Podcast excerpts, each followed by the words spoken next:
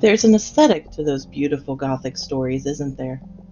Large lands with beautiful mansions surrounded by popular regional trees. If you're out east, maples of every color and prickly pines cast mysterious shadows.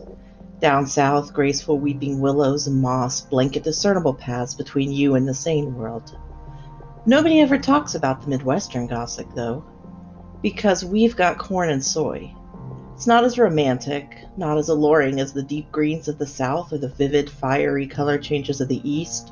It's just stalks or long, skinny reeds before it's barren. Just doesn't seem right to use something so lackluster to tell stories about spirited possessions, old rivalries that never die, and strange things that happen to normal, everyday people. But that's just the thing about the Midwest. It's so normal until it's not.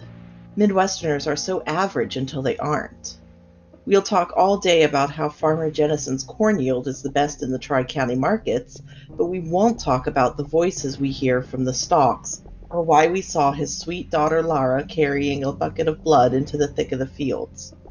Andy down at the local mechanics can diagnose every ailment of an automobile from the moment you turn the key in the ignition, and by gosh, he's just so honest about his work that you know he's lying when you ask him about his long absences and he said he was just under the weather.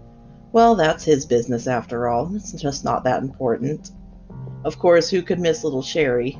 Such a bright, sweet 10 year old girl, normal in every way until she talks about her invisible friend by the edge of the lake. Then again, kids just have active imaginations. No, the Midwest doesn't have the breathtaking fauna and sultry appeal that other places have, but that's just a little more deceptive, isn't it? You aren't looking for the supernatural and mystery in the monotony and consistency of the small Midwestern life, are you?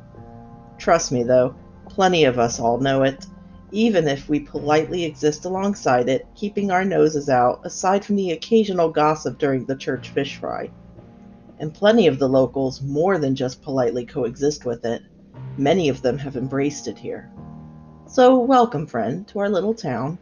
Mind your manners around the quiet old women that sit outside the corner store selling their homemade pies in the fall.